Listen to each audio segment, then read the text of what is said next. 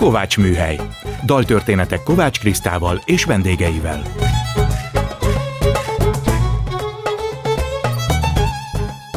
Szeretettel köszöntöm a Kovátsműhely hallgatóit, Kovács Kriszta vagyok. Gombhoz a kabátot, daltörténetek másként. Mai vendégem Károlyi Katalin énekesnő, ő a következő művet hozta nekünk, Ligeti György, Síppal, dobbal, nádihegedűvel. Ebből egy részletet hallunk, előadja Károlyi Katalin és az Amadinda Együttes.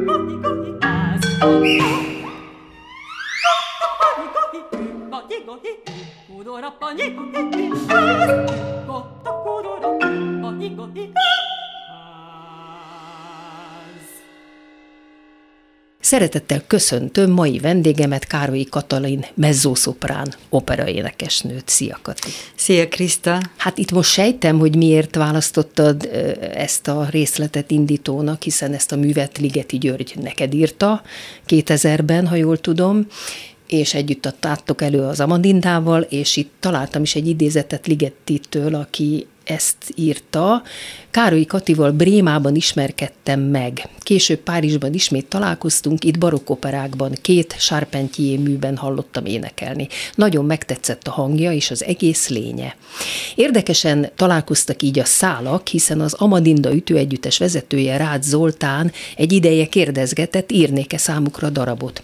Az ötlet azonban, hogy ütősökre és hegedűhangra komponáljak, nem tetszett igazán. Amadindáékhoz inkább énekhangot tudtam elképzelni. Így aztán, amikor megismertem Károlyi Katit, nekiláttam a komponálásnak.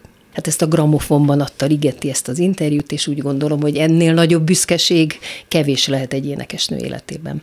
Igen, hát ez a találkozás Ligetivel 1997-ben meghatározta a pályámat valahol, de igazából egy mély baráti kapcsolat volt ez, aminek ez egy csodálatos gyümölcse lett ez a darab, a Síppal, dobbal, nádihegedűvel. Ez Vörös Sándor, ugye? Vörös Sándor, abszolút 7 dal, 7 vers, 7 dalban, és egyébként a tétel, amit most hoztam, a táncdal, tehát ez egy miniatúra, 55 másodperc, és annyira benne van Ligeti, igen, tetőtől talpig, hogy kevés ilyen rövid darabban ennyire ott találni őt, és a dalciklus ötlete az fölvetődött már a találkozásunk után, első találkozásunk után tulajdonképpen 2 hónappal. Ő bement gratulálni, vagy ez hogy történt? Nem. Brémában találkoztunk egy szállodában, teljesen véletlenül. De fesztivál akkor még nem volt. Ismertétek egymást? Nem ismertük egymást, és a fesztiválon játszották az ő hegedű versenyét, Zimmerman volt a szólista, és én pedig William Christie-vel voltam a Lissá-Fa-A-Rissannal, szintén szólistaként, és kiléptem a liftből, és egészen banálisan, mondjuk életemben nem találkoztam Ligetivel személyesen, nem is láttam személyesen, előttem állt valaki háttal, és belőlem kijött az, hogy Ligeti. Megfordult az illető, hátra nőtt, és azt mondta, hogy igen, és maga kicsoda? Szóval így találkoztunk, és aztán elkezdtünk beszélgetni. Nagyon érdekes volt, mert rögtön az egyik kulcs szó, ami nekem a személyéhez tartozik nagyon erősen, a kíváncsiság és az állandó felfedező kedv, az már ott megjelent, mert éppen a szálloda haljában Steven Stops, nem tudom miért már, egy lantot próbált, és egyszer csak Ligeti azt mondja, hogy nézze, Kati, az egy lant. Meg gondoltam magamban, hogy mi van? Mi van? És hónapokkal később rájöttem, miután már tényleg majdnem minden nap beszéltünk telefonon, meg személyesen is, hogy egész egyszerűen arra is rá tud csodálkozni, amit 76 éve ismer. Akkor ugye még igen, 76 éves volt. Nem is, bocsánat, 74-ben volt. Tehát, hogy a humor, a felfedezőkedv, a kíváncsiság és az elképesztő mesterségbeli tudás az abszolút attribútumai voltak. És a Síppal, dobbal, nádihegedűvel ebben a dalciklusban, ez mind át is jön ebben a 15 percben, ebben a 7 miniatúrában. Meg az a sok humor, meg kedvesség, ami ebből árad, ebből a zenéből is, meg egyet a Ligetiből is. Tulajdonképpen ez a dalciklus egészen megrázó egy más szempontból, mert ez lett az életmű utolsó befejezett alkotása. Uh-huh. És valahogy, mint egy ilyen ív, hatalmas ív, visszanyúlik a kezdetekhez, visszanyúlik a 46-ban komponált 3 vörös dalhoz, és ezzel így átfogja az összes többi életműven megjelenő vokális művet. Elsősorban a kamarazenére gondolok, most nem a kórusművekre, de akár még azokat is. Döbbenetes ezt látni, és ezt megtapasztalni zenében is, és abban is, ahogy együtt dolgoztunk a darabon, a és próbák során. És mit tanultál tőle a legtöbbet? Mi az a legerősebb élményed vele? Az abszolút ottlevést, és a teljes őszintességet, és az elfogadását annak, ahogy éppen megszólal a darab. Tehát miután az ember tényleg hihetetlen sokat dolgozik vele, a darabbal úgy értem, megtanulja kívülről, belülről, fölül. Egyébként most, hogy 23 év után doktori diszertációt írtam a darabból, még most is egy csomó újdonságot adott, és állítom, hogy ha még folytatnám a kutatást, és folytatom is, még rengeteg anyag előjön, feltűnik, megértem. Tehát, hogy nem hagyja magát a darab nyugton. Tehát mindig foglalkoznom kell vele, akárhányszor előveszem koncertre, és állandó kíváncsiságban tart. De nagyon sokféle énekelted ezt a művet, hiszen énekelted Londonban, Carnegie Hallban, Hamburgban, Los Angelesben, tényleg csak így, igen, amiket így tulajdonképpen nézegettek. Több mint 50-szer előadtam a művet. És a legtöbbször azért az Amadindával, ugye? Nagyon sokszor az Amadindával, de összeszámoltam 15 különböző ütős formációval csináltam. Tehát ezek között volt nagyon sok ütőegyüttes, hát nagyon sok, de voltak zenekari ütősök, akikkel teljesen másképp kellett dolgozni, mint a komplett ütőegyüttesekkel. Egyébként te korábban az Amadindával dolgoztál már? Igen. Sokat. Tulajdonképpen, amikor én 90-ben elmentem Párizsba, akkor Rácz Zoltán volt az, aki mindig egy évben egyszer vagy kétszer visszahívott koncertezni. Tehát úgy mentem el, hogy akkor csináltuk a Steve Reich Zene 18-ra, 90-ben, és volt egy hatalmas turné is, hát hatalmas, magyar viszonylatban hatalmas turné, de nekem meghatározó élményem volt egy életre. Abból lett aztán egy archívlemez, tehát az archív felvételből egy Steve Reich által ajánlott és tulajdonképpen dedikált lemez a Hungarotonnál, és csináltunk még John Cage darabokat együtt, meg még más darabokat, jenei darabokba, Vidovszki darabokba, hát szóval találkoztunk meg 180-as csoporttal másképp, tehát mióta én énekelek szólistaként, gyakorlatilag 87-88 óta, azóta többször dolgoztam velük egészen addig, amíg elmentem, és utána mondom, ők hívtak. Na menjünk egy kicsit még visszább, mert felfedeztem, hogy te is a rádió gyerekkórusában jártál, igen. És te is a Fazekasban jártál, igen. És én is ezekben ugyanúgy ott voltam. Úgyhogy mennyire volt neked meghatározó a gyerekkórusos élmény? Hát egészen annyira, hogy most lehet, hogy sokan megbotránkoznak, hogy nem akartam többet zenével foglalkozni. Ne viccelj, ennyire csalódtál bennük? Nem az, hogy csalódtam, hanem egy olyan... Valahogy nem éreztem mindent a helyén valónak. Nem tudom, hogy ezt hogy tudom másképp megfogalmazni. De nem annyira zeneileg volt ez, nem annyira zeneileg, inkább emberileg. De akkor még kamaszként nem mindent tudtam így szétválasztani. Mert szerintem zeneileg csak nagyon sokat kaptunk. Igen, tőlük. Akkor még azt éreztem, hogy én ezt így nem szeretném folytatni. A hegedűtanárom fantasztikus volt, zeneileg persze, nagyon-nagyon sok minden ragadt ránk. Igen. Hova tovább már akkor éreztem, tehát gyerekként is éreztem annak a hiányát, hogy miközben tulajdonképpen a zeneelmélet szivárgott belénk és a szolfés, anélkül, hogy kifejezetten tanultuk volna, a hangképzés viszont nem. Tehát nagyon érdekes volt az, hogy nekem erre akkor igényem lett volna, hogy miért lett volna rá igényem. Tehát, hogy ez hol merült fel bennem, hogy egyfajta hangképzés jelen legyen, és egyfajta egységes hangvezetés, hangképzés, hozzáállás fizikailag is, és technikailag is, gyerekeknek is.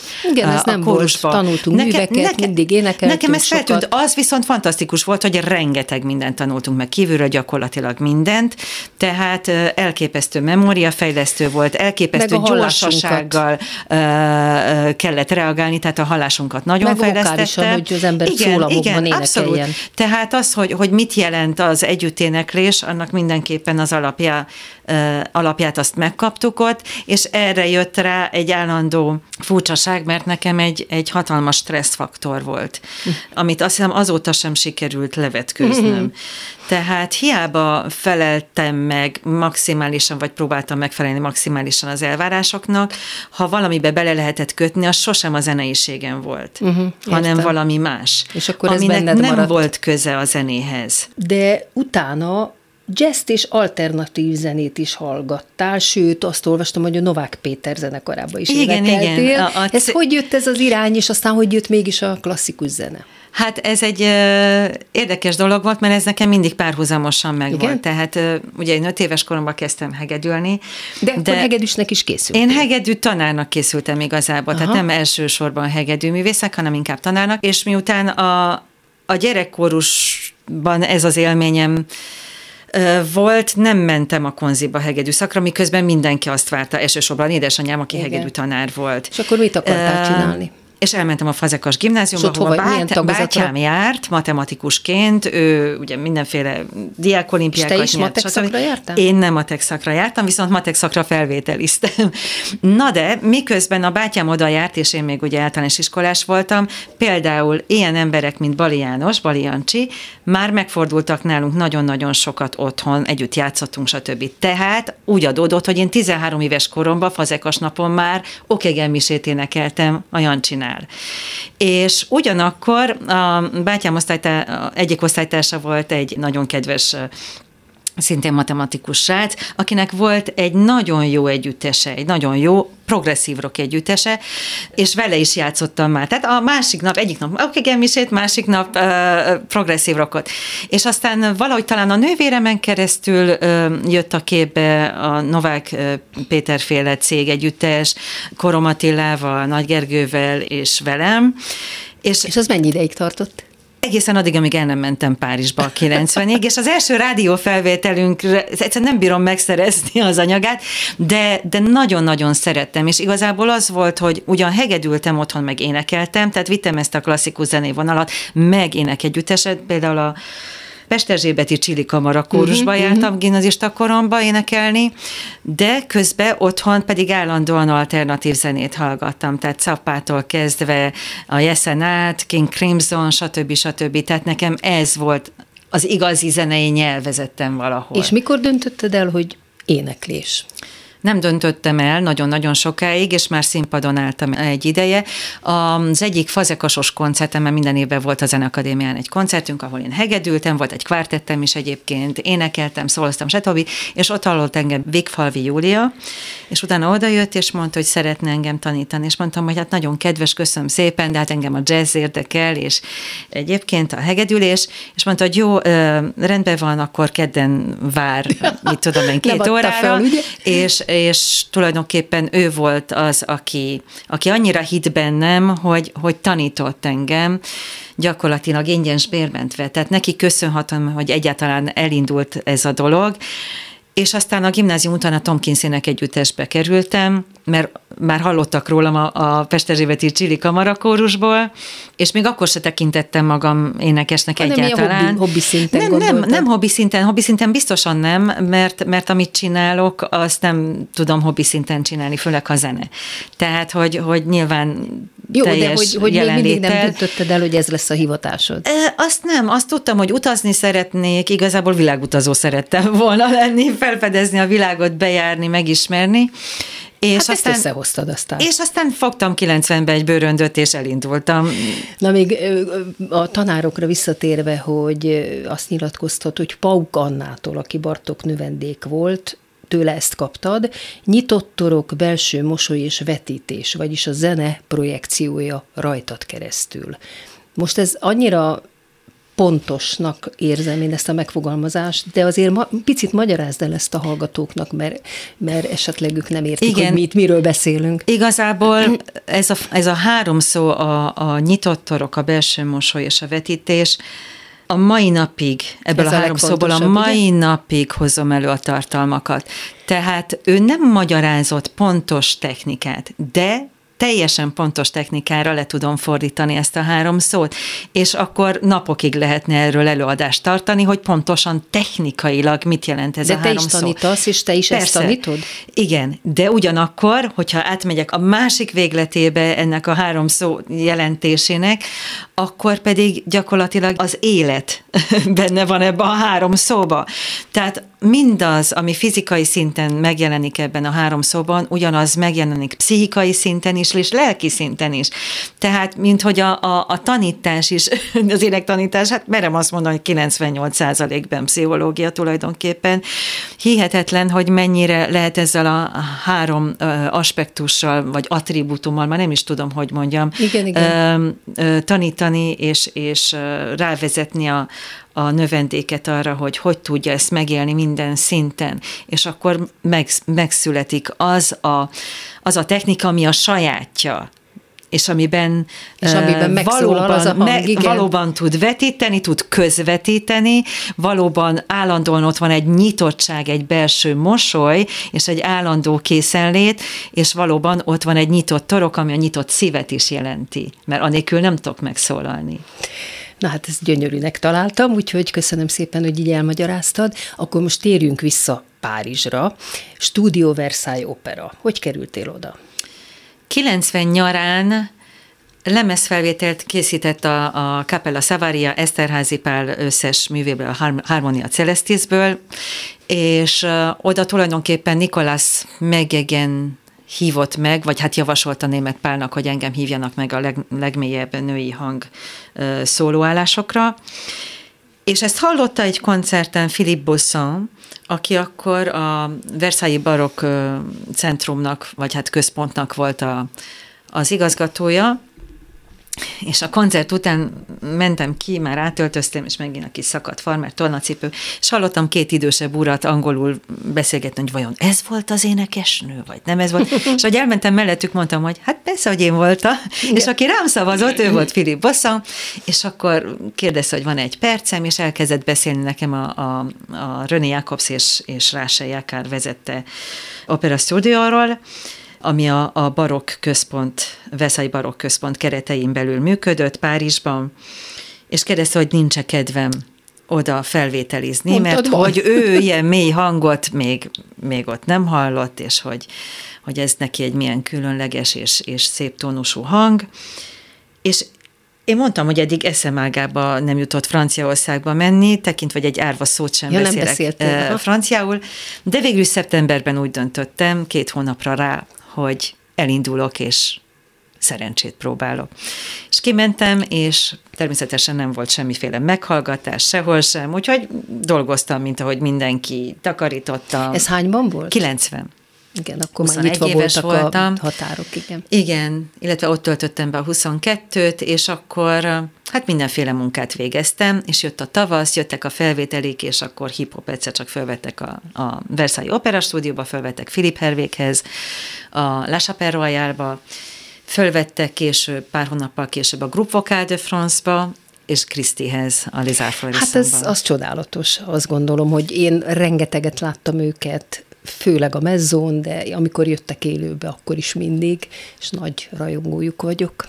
Csodálatos, igen, ahogy hát, így kell, úgy gondolom, ma operát ez játszani. Egy fantasztikus iskola volt nekem, tehát amit megtanultam részben ugye a gyerekkórusban, aztán a Tomkinszének együttesben, ahol szintén szólistaként is működtünk mindannyian, az énektanáraimtól, azt egyszer csak itt voltam abszolút francia együttesekben, francia tudás nélkül, és szívtam magamba az újdonságot.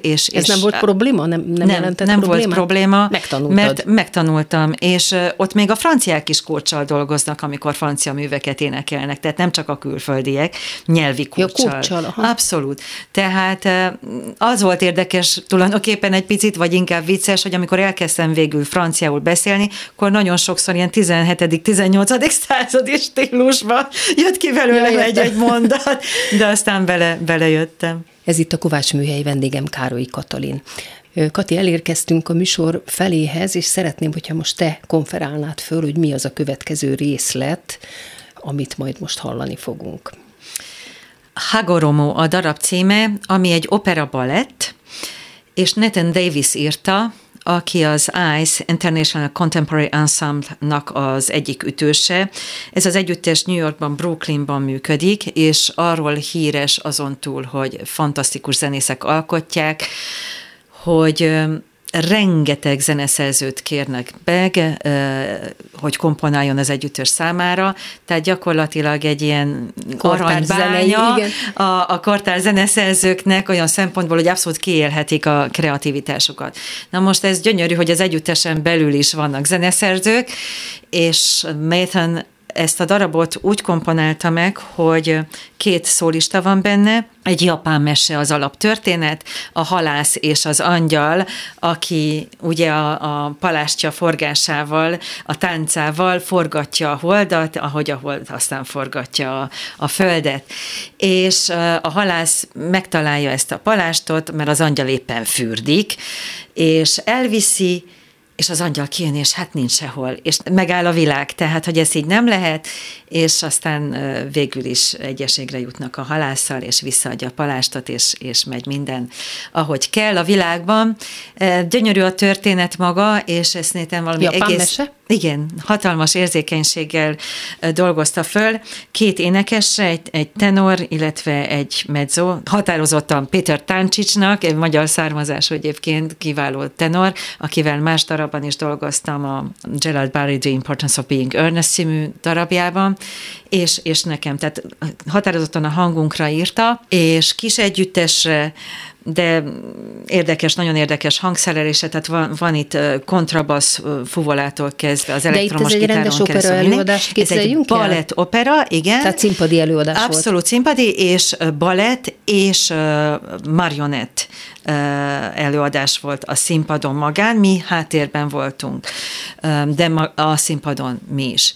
És a New York City Ballet 2 szóló táncosa volt a 2 alteregónk, táncban megtestesítve. És itt a részletnek az a cím, hogy An Angel Fading. Igen. Hát egy angyal elhalványul, eltűnik. Nem, az angyal, hát itt van az, amikor igen, teljes probléma keletkezik, mert igen, az angyal megszűnik annak igen, lenni, igen, ami a funkciója lenne, és itt azt hiszem, hogy tényleg Nathan abszolút kihasználta a hangi adottságaimat, tehát a legmélyebb hangtól a legmagasabb. Na, majdnem 3 oktávig. Hallgassuk meg.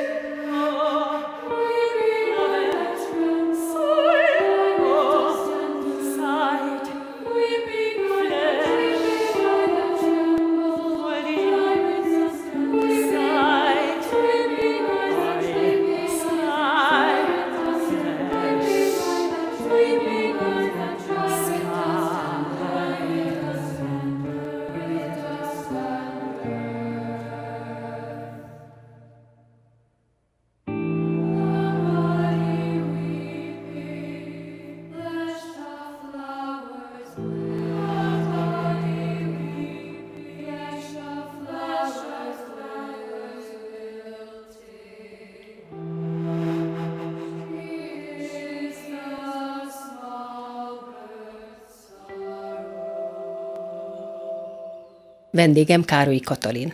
A legnevesebb karmesterekkel dolgoztál együtt, Kocsis Zoltántól Vajda Gergelyig át, hogy a magyarokat említsem, de itt van Yehudi Menuhin. Igen. Vele miben dolgoztál? Jenei Zoltán Halotti szertartás című hatalmas oratóriumának az első előadása, amikor még nem volt úgy komplett a darab, mint ahogy aztán később Kocsis Zoltánnal is bemutattuk a végleges változatot. 94 vagy 95-ben volt ez az első megszólaltatás, és Jenei Zoltánnal már korábban is dolgoztam. Az első darab, amit tőle kaptam, az 89-ben az Ötös Zsoltár, ami bekerült a Halotti szertartásban is, és máig is őrzöm a kéziratával az ajánlást a kottán, és akkor hívta a Budapesti Fesztivál Zenekar vendégnek Yehudi Menuhint. És nekem Menuhin még a hegedűs koromból Hát egy félisten volt, Isten, és emlékszem, amikor nem tudtunk bejutni a koncertjére a Zeneakadémián, és volt egy nagyon jó fejtaxis, aki megállt a Zeneakadémia előtt, bekapcsolta a rádióját, és onnan hallgattuk végig a koncertet, és amikor már nem tudom, hanyadik ráadást adtam, mert hogy akkor jöttek a rendőrök, és könygázzal kikérgették az aulából a diáksereget, és amikor ezt Menuhin megtudta, mert már ment volna haza, és elmondták neki, akkor visszajött, és azt mondta, hogy ezt így bemondta, mert ugye a rádió egyenes beadat, hogy akik nem jutottak be az előadásra, kérem, akik benn voltak, menjenek ki, és hadd jöjjenek be azok. És emlékszem, hogy betoldultunk. Volt egy csere, és betoldultunk, és az utolsó ráadása miénk volt. És tehát nekem rongyosan hallgattam otthon a lemezeit, és nekem az, hogy vele dolgozhatom, egy hatalmas ajándék volt, és emlékszem, nagyon korán érkeztem az előadás előtt öltözni, és senki nem volt az épületben gyakorlatilag, csak Menuhin. És összetalálkoztunk a folyosón, még a régi folyosón, igen, egy ilyen félhomályban, és elém jött, és azt mondta, nagyon örülök, hogy itt van, és együtt dolgozunk. És ez 26 éves voltam körülbelül. Nem mondtad neki, hogy te is hegedülsz? Vagy ezt nem ismerted neki mondani? Nem, én mondtam, hogy mindig úgy hallgattam őt, és köszönöm azt a ráadást, igen, és köszönöm azt, ott voltál, ezt igen, mondtam, de azt az alázatot, azt a szerénységet és szelídséget, ahogy ő ehhez a műhöz nyúlt, az az alázat és az a szelídség engem nagyon megérintett, és úgy gondoltam, hogy nem csak úgy gondoltam, hanem úgy éreztem, hogy igen, ezt nem lehet másképp. Tehát zenélni nem lehet másképp, csak ezzel a figyelemmel és ezzel az alázattal. Milyen más karmester volt, aki ilyen nagy hatással volt rád? Ó, hát azért vannak. Vannak nyilván. Aki volt, akiről sajnos már csak múlt időben tudok beszélni, az Reinbert Liu, a holland Aschaffenberg anszamnak a vezetője volt, Ligeti nagy barátja egyébként. Ő is egy fantasztikusan érzékeny és csodálatos művész volt. Aztán ott van Thomas Hades, akivel nagyon-nagyon szeretek dolgozni, mert abszolút, tehát vakon rá tudom magam bízni. Hát amikor a Gerald Barry The Importance of Being Earnest című operáját, ami 2 óra mutattuk be Los Angelesbe, a Los Angeles Philharmonikkal, akkor kaptunk egy próbát, egy 2 órás próbát, és egy főpróbát. Egy iszonyatosan komplex anyaghoz. Tehát, hogyha ezt nem adtam vezényli, akkor én nem tudom, mi lett volna ott. És hát vannak még hát George Benjamin, akivel szintén nagyon-nagyon szeretek dolgozni. És a magyarok is, gondolom. Tessék? És a magyarok igen, is. De hát őket említetted, igen, tehát Vajda Gergő természetesen, Kocsissal is nagyon szerettem dolgozni. Mindig volt egy megjegyzés az elején. Fischerrel is dolgoztál? Vele elkerültük egymást, úgyhogy amikor ő hívott engem Bach hámol misére, akkor én lettem beteg, és amikor Mozart requiemre hívott, még a Hősök terére, akkor viszont az az előadás lett lemondva. Úgyhogy így aztán valahogy elkerültük egymást, és nem adódott alkalom, de persze, hát sorolhatnám még. Mondd, és rendezők közül kiket említenél? Hiszen ott is nagyon nagy nevekkel igen, dolgoztál, Adrian Nobel, Christopher Marthaler. Igen, és aki hatalmas nagy szomorúság, hogy most ment el pár hete, Jean-Marie Villégier.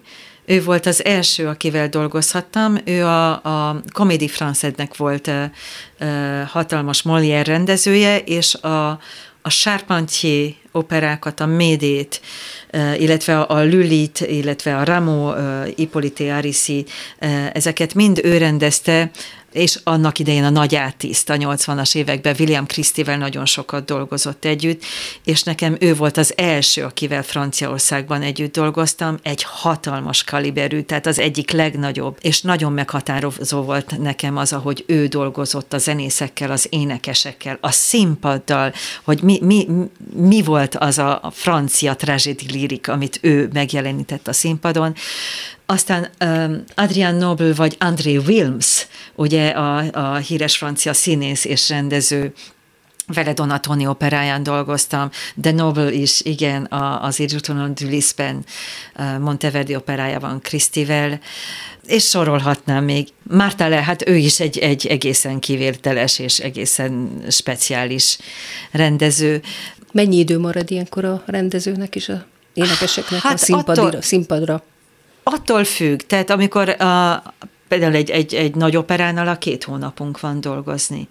Tehát az egy normális idő, és azt elejétől kezdve a rendezővel dolgozunk. Tehát pont úgy, mint a prózai színházban, igen. Igen. Ez az nagyon-nagyon fontos, igen. Ez itt a Kovátsműhely, vendégem Károlyi Katalin. Egy külföldi karrierhez azt hiszem feltétlenül muszáj most már külföldön, hogy egy ügynökség képviseljen, ugye? Ez így van, főleg igen, ebben a műfajban. Igen, hogy ezt te mennyire könnyen találtad meg, és mik a tapasztalataid ez ügyben? Hát nekem nagyon nagy szerencsém volt, tehát valahol, mikor én még ki sem mondtam, hogy énekes volnék, akkor tulajdonképpen énekes lettem, és amikor Ligeti eldöntötte, hogy ír nekem darabot, ez 97-ben volt, akkor gyakorlatilag már jöttek a felkérések, és én csak annyit mondtam egyszer Gyurinak, hogy nem tudom, hogy akkor most mit mondjak és kinek, mert annyira előre terveznek már, és hogy akkor milyen gázsival, és nem tudom. Rá 5 percre csöngött a telefon, és az Allied Artist-tól felhívott Andrew. És ez azt jelenti, hogy akkor Ligeti valószínű beajánlott téged? Igen, hát Andrew volt a Steve Reichnek, Bériónak az impresszáriója. Az Allied Artistnál egy csodálatos régi vágású angol úriember volt, és fölajánlotta, hogy ő képvisel engem, és ez így is volt. Aztán az Allied Artist fúzionálta Rayfield Allied-dal, és az már nem ugyanaz a stílus volt. Andrew is aztán egy idő után nyugdíjba ment, és akkor költöztem Magyarországra, és amit én képviseltem, az ugye elsősorban a kortárzene és a barokkzene, nem voltam jelen a nagy opera repertoárban, és így egy kicsit ilyen periférikusnak tűnt, de hát amit én csinálok. Miért jöttél vissza? Tehát nem volt, tehát kint azért nagyon jól ment a pályán. Igen, de nekem van 2 kisebb, de most már nagyobb fiam, akkor kisebbek voltak, és azért az benne volt, hogy a gyerekek az iskolát itt kezdjék el. Apukájuk magyar?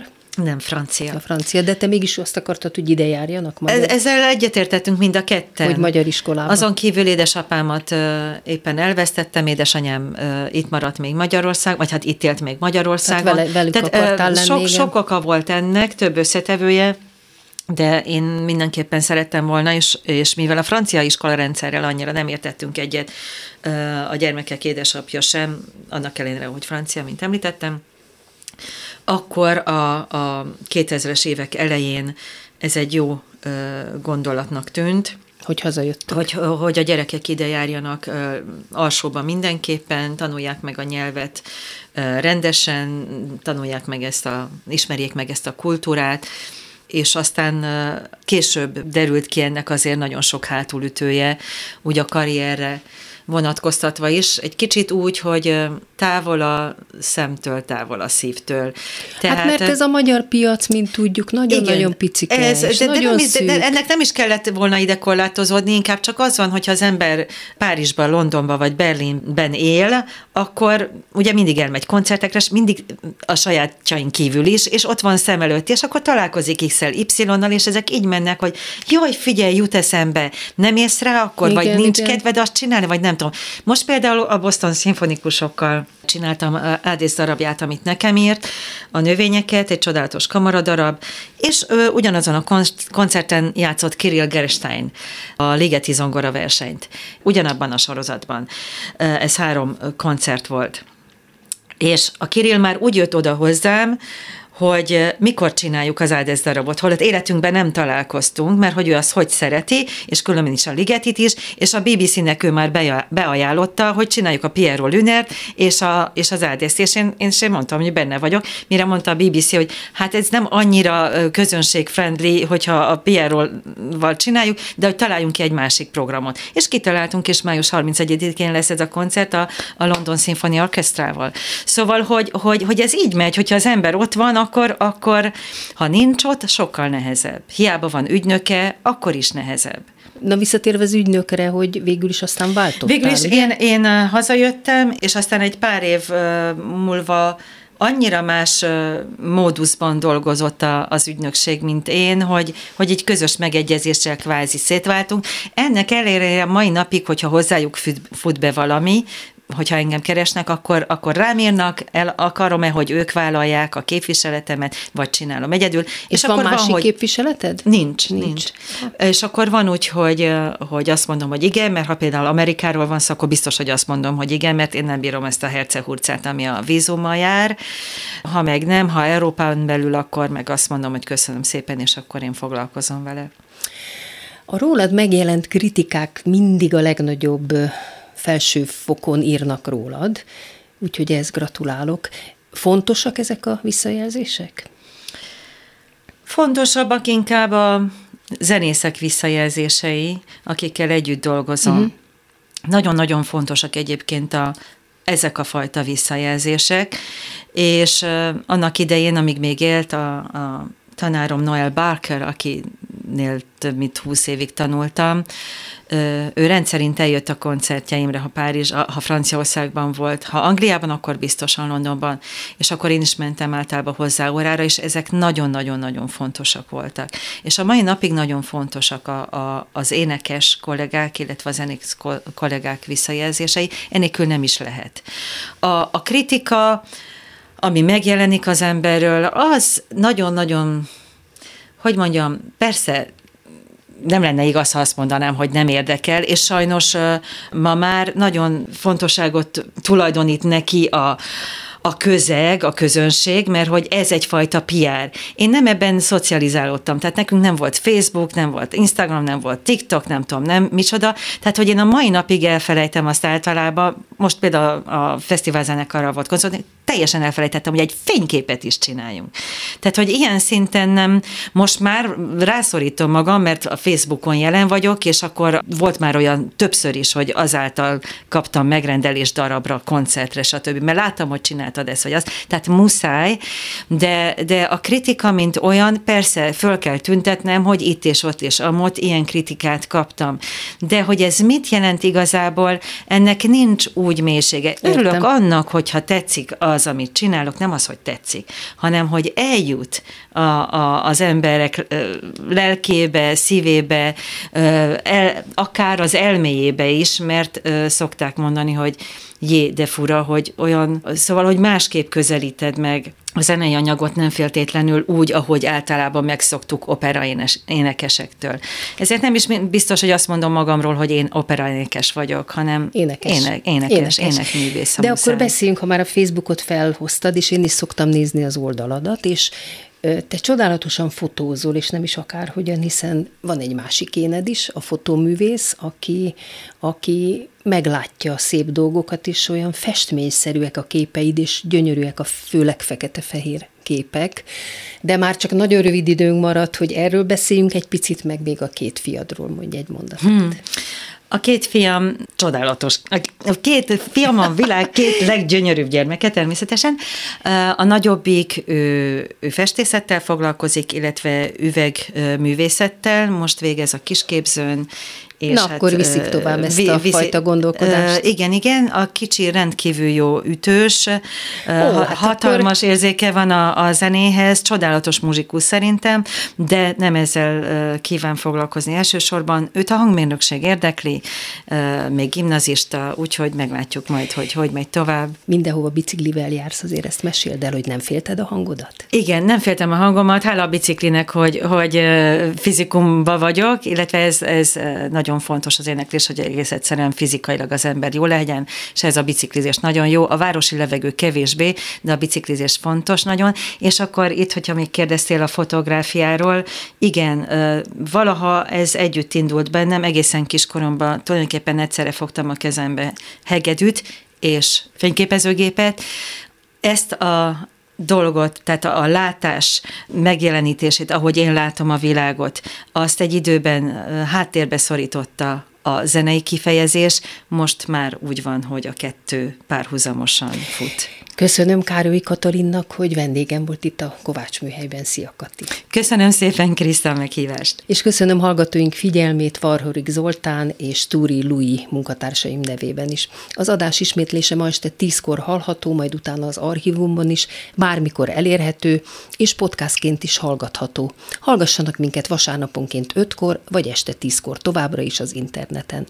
Egy hét múlva, vasárnap egy újabb daltörténettel jelentkezik a Kovács műhely, Kovács Kriszta műsora. Gombhoz a kabátot, daltörténetek másként. A műsor vendége Ligeti Gábor, matematikus, szoftverfejlesztő mérnök lesz. Elmeséli, hogy hogyan került 25 évesen Kaliforniába, ahol 5 évig dolgozott. Milyen magyar fejlesztésű találmánnyal sikerült betörni a világpiacra, és ott is maradni egy amerikai cég részeként. És mindemellett, hogy jut ideje a zenélésre, hiszen jól zongorázik és gitározik, sőt, zongorát is hangol. Elmeséli, hogy mindez hogy fér bele az életébe. Ő a Calling You by Bob Terson című dalt választotta, előadja Jevetta Steele, gazpelénekes. Ne felejtsék, Kovács műhely vasárnaponként 5-kor, és most jöjjön a dal. Viszont hallásra. A desert road from Vegas to nowhere, someplace better than where you've been, a coffee machine that needs some fixing, in a little cafe just around the bend. I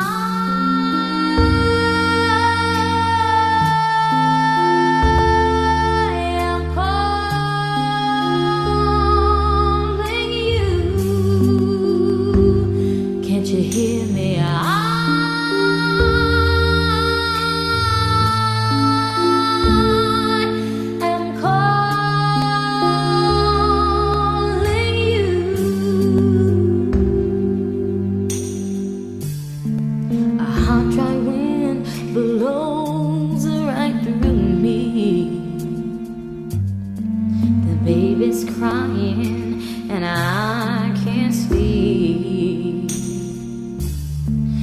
We both know a change is coming,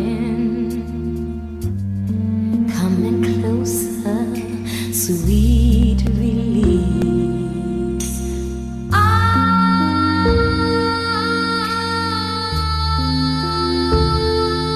am calling you. I know you hear me.